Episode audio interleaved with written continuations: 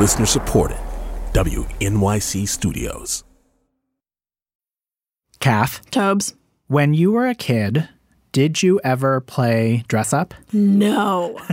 I hated dress up. Really? I hate costumes. I hate having clothes that aren't used for daily wear. Wait, so like, what did you do at Halloween time? Like, did you just not go as anything? Oh my god, kid Kathy also hated Halloween.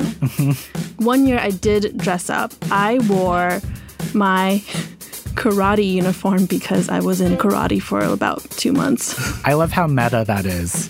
You went not as someone who does karate, but as Kathy wearing her karate uniform because she hates Halloween.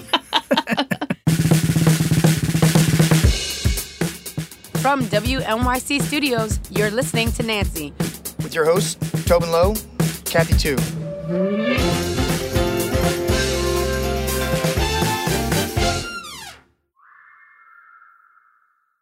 you know what's really weird about being a podcast host? What? Having to listen to recordings of your own damn voice. Oh yeah, that is terrifying and horrible. It's so weird, yeah, right? very weird. like in our job, we have to edit a bunch of tape for the show, and that means like hours and hours and hours of hearing ourselves. Jason remembers this as the moment both he and his dad realized he might be gay.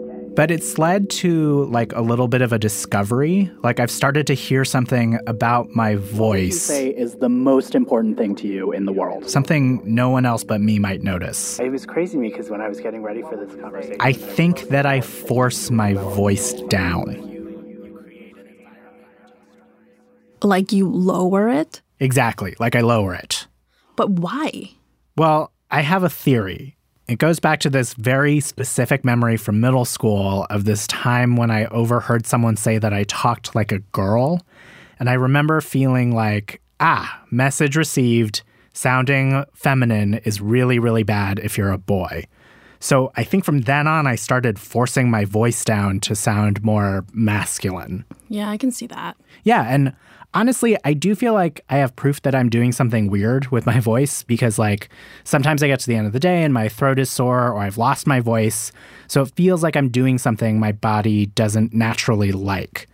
But all of this is just a theory. So recently, I decided to test out my theory.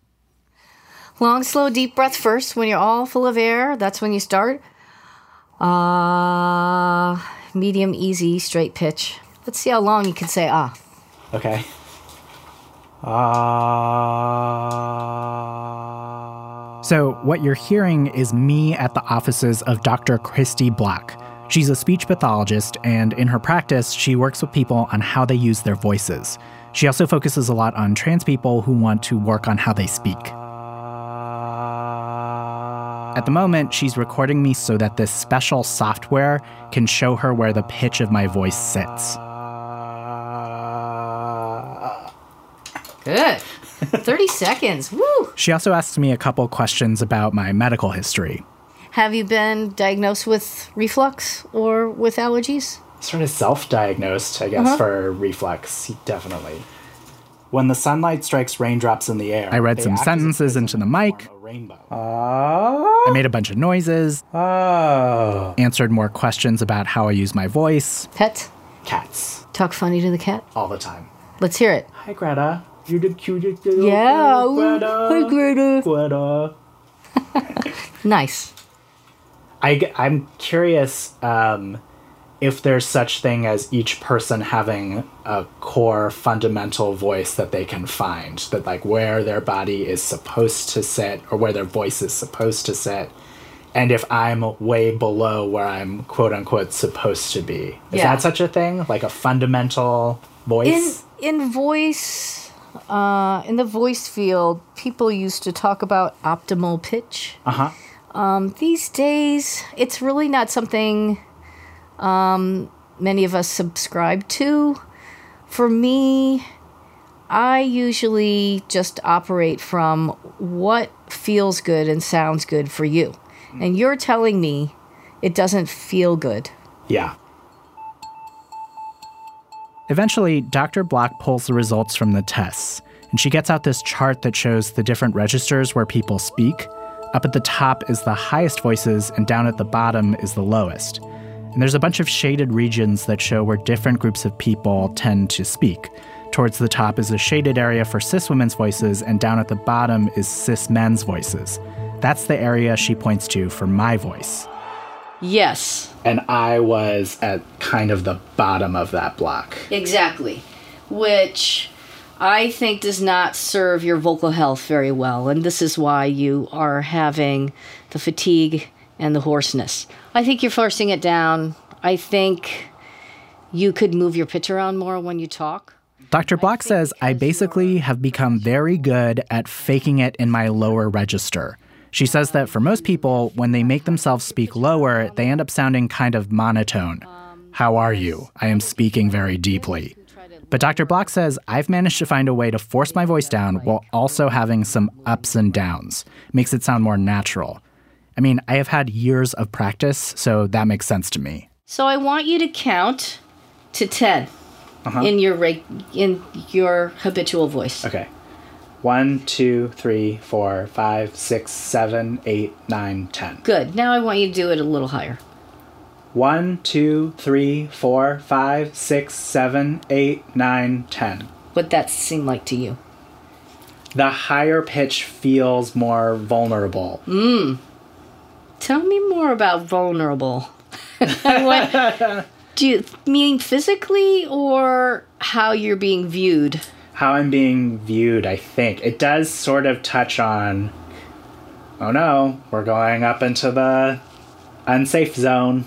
Mm-hmm. You know, like down here feels like the safe, I'm, you know, I'm an adult human kind of voice. Yeah. And then going up feels a little more present and a little bit more calling attention to itself. Uh huh.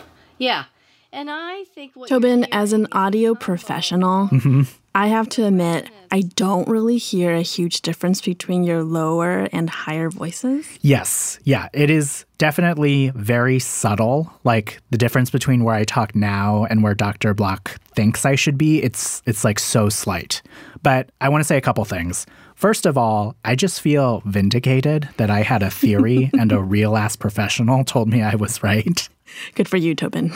Uh, also, though, it kind of hit me that it sucks that I was right. You know, like teenage Tobin, who was so afraid of being perceived as feminine in any way, decided to try and speak differently.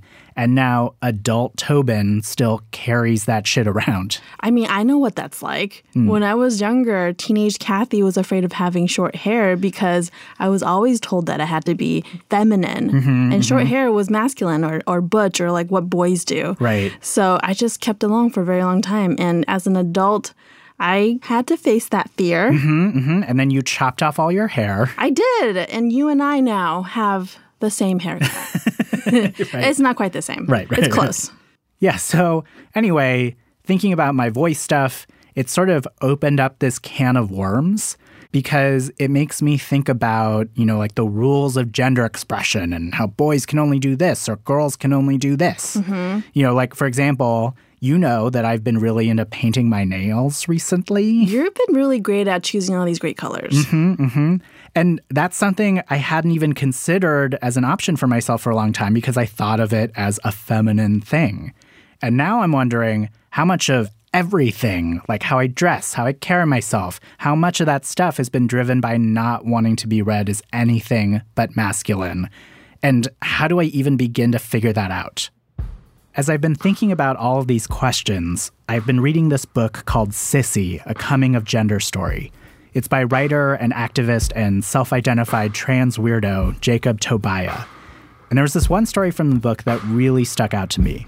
It takes place when Jacob was six years old and shopping for Halloween costumes with their mom. Jacob's mom asks them which costume they want, and they answer they'd like to be their favorite character from a movie who happens to be a woman. The silence was deafening.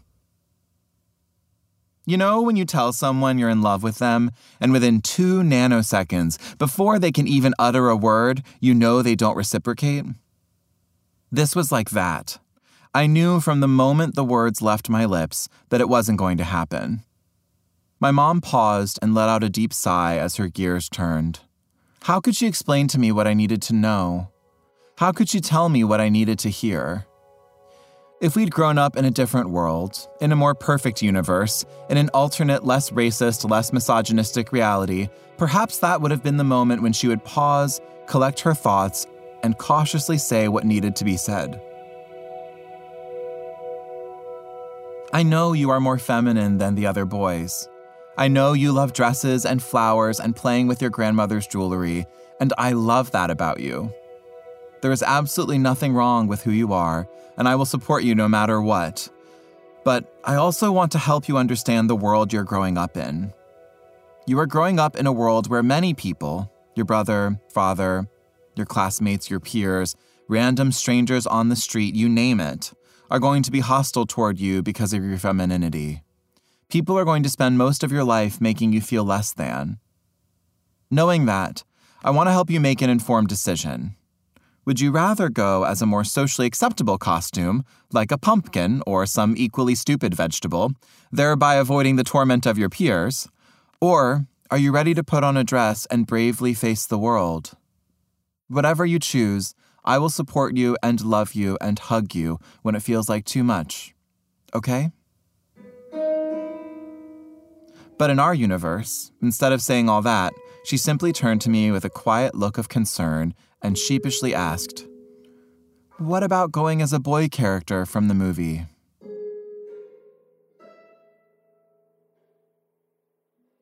You know, you talk about these small moments where you the world, and in this case, your mom, just sort of subtly signals to you um, how you express gender, how you express your identity is not what I want. Um, and I wonder how that felt, especially coming from your mom. Well, I, I think I, I wouldn't characterize it as her saying how you express yourself is not what I want. Mm. Um, because, you know, for my mom, this whole journey has been incredibly painful. And not because she has loathed anything about me. Yeah. Um, it's only been painful because she's looked at me, saw who I just so organically was, and realized that that meant the world was going to be cruel and inhumane to her child. Mm. No parent of a queer or trans child should have to worry about whether or not their kid is performing their gender properly because we shouldn't live in a world where there's such a thing as a proper gender to perform. When you started having moments like this where it seemed like people were noticing or having a problem with you expressing your gender identity, how did you deal with it? So, like, being a theater kid really helped mm. because, so, like, for example, in my freshman year of high school, I played the Mad Hatter in Alice in Wonderland. Uh-huh. And everyone was like, oh my God, you're such a talented actor. And I was just like, yes, acting, correct. and really, it was just the excuse I needed to queen out. Yeah, you know? yeah, yeah, like, yeah. Because the Ben Hatter's like, oh my God, such a lovely gay character. Yeah. It makes me personally a little sad to hear you talk about that just because I feel like if there's a moment where the world comes in and tells you, like, however much you express feminists is not okay with us. I looked at that crossroads and suppressed and you know like mm. didn't find those outlets. And so now mm. I'm like really left questioning like what parts of myself have I totally like shoved down? Mm. Yeah, I don't know. That's just oh, like Tobin. but yeah, I mean, I, I think this this journey of reconnecting with our femininity and reconnecting with our gender for everybody. Honestly, my new dream is just I want Netflix to call me mm-hmm. and I want to do um, tidying up your gender with Jacob Tobias. Oh my god, I'm obsessed. and I just I'm just the Marie Kondo of gender uh-huh. and I just go around being like, "But does it spark joy for you?" And then it's a makeover show, but it's not about like make you look sexy. It's about let, we're going to actually do the work to think about what brings you joy in your gender. Mm. And we're going to f- hold that necklace to our chest and think, does this bring me joy? We're going to hang our wrists limply and think, does this bring me joy? We're going to like swish our hips a little and think, does that bring me joy? Yeah. And we all need to figure out what sparks joy and stop thinking about all the other bullshit you know, hold the thing to your chest. And if you don't feel joy in it, let it go. And if you feel joy in it, keep it and protect it fiercely and thank it. Yeah. Ah, that was so freeing. Everything that you just said is so freeing. I'm just trying to have fun, you know? Yeah. And patriarchy really gets me down, and the gender binary kind of gets in the way of me dancing.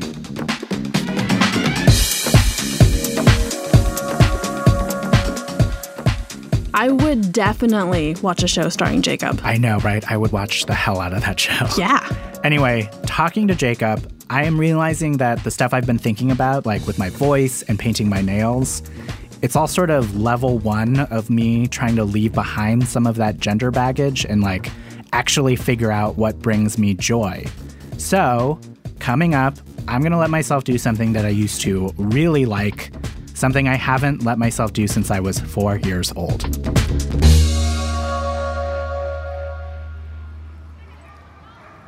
If there were no rules at all and you could wear anything you want, what would you wear? What I'm wearing right now. The first thing that comes to mind is cowboy boots. Red cowboy boots. I'm just like at this cross section of rejecting vanity and consumerism. So a black t-shirt and black jeans, which is happens to be what I'm wearing. I would wear a slip nightgown every day. That is the only thing that I think that uh, other people don't look at and project things onto me. They can only uh, see who I am on the inside by talking to me. I'd probably ignore all the trends and wear mismatch just because it's easier. I'll wear my birthday suit every day. Nancy will be back in a minute.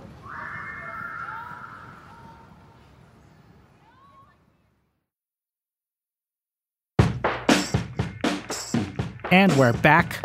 Okay, so Tobin, you did this big old cliffhanger about this thing you're gonna try. Mhm. Now I wanna know what is it? Okay, so backing up, uh, when I was little, four year old Tobin loved playing dress up. And the preschool I went to had this bin of costumes we could use, and I had a favorite outfit. It was this purple dress, and most importantly, a pair of high heels. They were definitely like a little one inch kitten heel and way too big for my feet, but I fucking loved them. And, you know, I don't remember anyone minding that I was wearing a dress and heels back then, but I have also never worn a heel since. So, a couple weekends ago, I made my way out to a warehouse in Brooklyn. Well, welcome to our dungeon. Wow, Um, I wouldn't say a dungeon. Excuse me. There's no windows. Okay, stop, Um, stop it. Picture it. It's Brooklyn. It's Bushwick. It's DIY. It's street. It's punk. It's underground. Not literally, figuratively. And then we have high heels and large sizes sprinkled everywhere. This is Henry Bae and Shaobo Han. Together, they run this company called Syro Shoes. As Chabot describes it, We create femme heels in large sizes for all genders. Do you remember the first pair of heels that you ever wore? And could you describe them to me? My first pair of heels um, were these pink glitter women's size 12 Jeffrey Campbell shoes. Purchased it and I wore them all day for Portland Pride. And towards the end of the day, more towards the middle, I suppose, I was just shocked and gobsmacked that women go through this pain. It was unbelievable. The first pair of heels I ever worn was actually my mother's. They were lime green. They were sandals with a stiletto, and I actually broke them. The heel went like, and I freaked out because now these pairs were ruined. So I kind of put them back on into her closet. Oh my God, you and would? then never talked about it again. And I'm pretty sure she tossed it. She probably thought she threw she she ruined them. What was it about heels that felt like it attracted you and felt like it was something that you were curious about trying? I don't understand why, but I when I saw my mom's heels, I just knew that I wanted to be in those. Um, and I remember watching my feet morph from when I was young. They would fit and they were too large, and I watched my feet become become slowly too large to fit into her shoes. Like they Mhm. used to be ginormous, Mhm. and then as the years went by, I was like, oh my god. I only have a couple years left before like I can't fit into these. What am I gonna do? Like, Did she ever catch you? No, I was never caught. Not once. Same. Bad so boys. sneaky. Bad boys. but there's there's uh, there's something to be said about the fact that we knew what we were doing was not okay, abnormal or something. Yeah, that we had to hide it from her. Mhm. Um, Henry and Shaobo both say that how they dress and how they appear to the world are important in how they express their gender. Joy and happiness and authenticity is so important that I have to visually display it. There's no way I could hide who I am. Do you ever deal with street harassment when you're wearing heels? Oh, yeah. That's Yeah. like three hours of conversations. Yeah, there's definitely harassment. Um, there's definitely straight men that will be really aggressive, usually when they're drunk. I mean, I have to say, I'm very aware of the fact that if I go out in the street looking a certain way, that I'm intentionally, as well as much as I am living my fantasy and just enjoying my outfit, I'm also intentionally terrorizing gender, Hmm. and I accept that and I embrace that. Yeah. So they they go hand in hand. My existence is a terror to gender. How does wearing heels inform your identity? Oh my god. It's just the sound that it makes when you walk on the concrete. Ah. Just the way that your ass has to like swoosh. Yeah, I don't know. Your hip, the way your hips sway, it just it feels it feels great. It sounds powerful. I feel powerful. Like I've never felt this confident in who I am until I really embraced my femininity. So, after talking for a while, surrounded by all these boxes of shoes, it was time.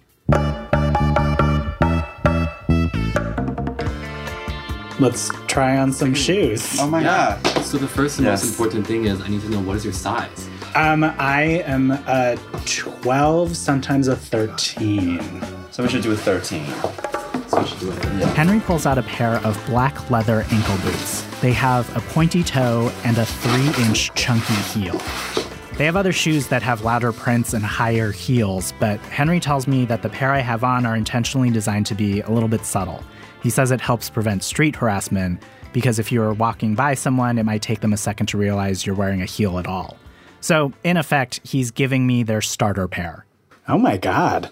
Like a little skinny, like YSL kind of you're a rock boy or rock them. Am it, is it just this mirror, or does it like do heels make your legs look skinnier? They do. They do. They do. it's, it's not that janky mirror that we found on the street. It's your legs. It's so big. It looks. It looks. As I'm looking at myself in the mirror, I can feel teenage Tobin inside of me saying, "This is a lot."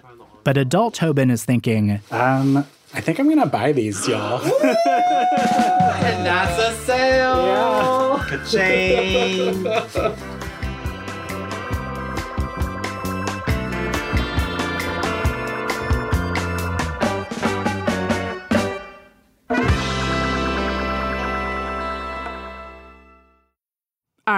So, Tobin, we are in the studio. It's the end of the workday, Mhm. but not just any workday, because today you wore your heels. I did. Tell me about it. Like, start from the very beginning, from the morning. How did Mhm. you feel putting them on? Uh, number one, super nervous. Right, getting dressed for work, and the final touch is these beautiful high heel boots.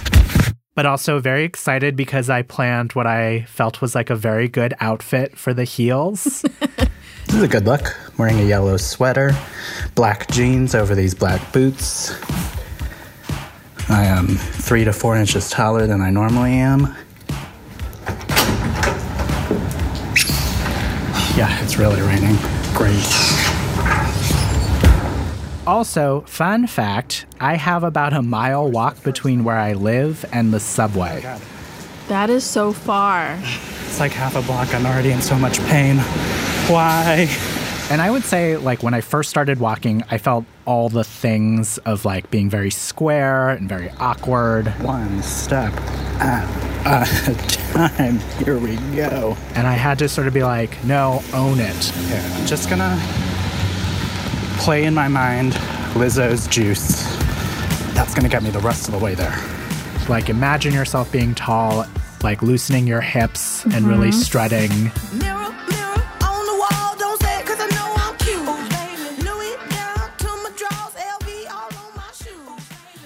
How did you feel wearing them out? I would say I got some looks, both good and suspicious. Okay. Like some people seemed really into it. Other people were like, this is someone I wouldn't expect to be wearing heels. Like, you know, there was clearly some jerking back of the head. Mm-hmm. And I have to acknowledge, like, I was really lucky that I didn't get any harassment. Um, the only person who talked to me was this woman who saw me in the subway stop and was like, Are those comfortable? No, it's my first day wearing them too. Oh. I'm dying. No, I don't think that's something to change into. I do. I brought a spare set of shoes. You should travel in the spare set. She was like, You shouldn't wear them on your commute. Just wear other comfortable shoes for your commute and change into the heels at work. Yeah. Trust me. um, but you, She was like giving me tips. She's been there. Yeah. So, anyway, when I got to the office, I decided to do like a little walk around and show them off. And you know, we work in super friendly, open minded public radio in New York City. So I wasn't expecting like a bad reaction, but I was curious if seeing me in the shoes would bring up anything for anyone else. So, for example, I broke into a meeting that our boss Paula was having with our coworker Joanna. I'm wearing my heels today. Wait, is this when Paula screamed? How do they feel? Uh, I'm in a lot of pain. Tobin, if I can be totally honest with you though, Tobin rolled in this morning. I hear him go, Jesus fucking Christ. I think, what's wrong? What new horror show has hit our country? And then Tobin lifts up his foot, shows me his heels, and said, I walked a mile to the train in these, and I thought, ugh, amateur hour over here. So, you know, another person reading me for acting like a hero.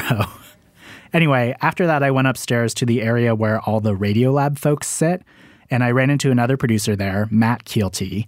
And Matt started telling me how when he was a kid, he also used to play dress up in heels.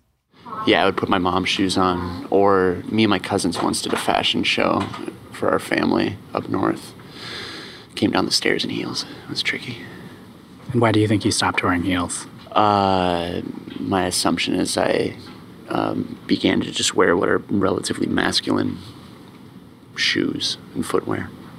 Do you want to try these on? Oh, yeah, sure. That's great. So I had him put on the heels. And How does it feel? feels very awkward. Yeah. Like there's nothing there's feel there's nothing graceful or natural about it, nor sexy. So you want to release the hips maybe more than you would? So let them sway. so with like each each step you like Oh. Wow, that's already making a difference. Okay.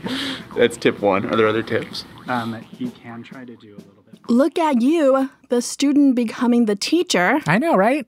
So, like, do you plan on wearing the heels every day now? Uh, maybe not every day. Hmm. Definitely still level one. Like right now, as we sit here, I have a cramp running up my whole right leg. Yeah, I feel that. But I will say I loved how they looked. And it was cool to wear them and be like, nobody died, you Mm. know? So, like, I like now having the option of, depending on the day, what makes me feel joyful, going more masculine or more feminine. It doesn't have to be like an either or thing. 100%.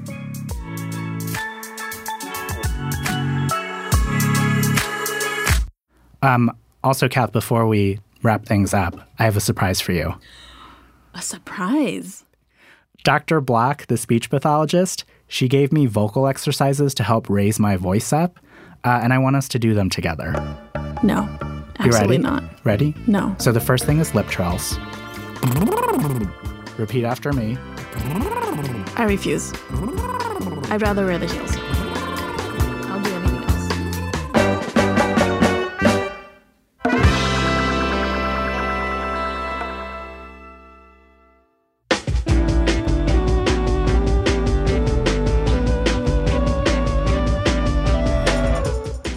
Right, it is credits time. Production fellow, Temi Fegbenley, editor, Stephanie Joyce, sound designer, Jeremy Bloom, executive producer. Paula Szuchman. I'm Kathy Tu, I'm Tobin Low. and Nancy is a production of WNYC Studios.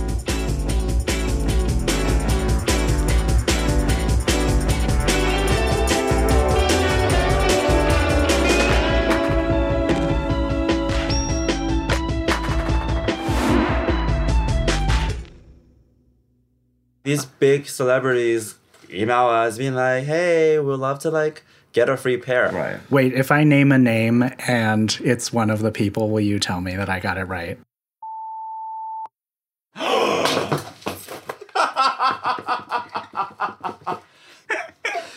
wow, wow, wow, wow. I'm wow. dead and a half. what? Bam.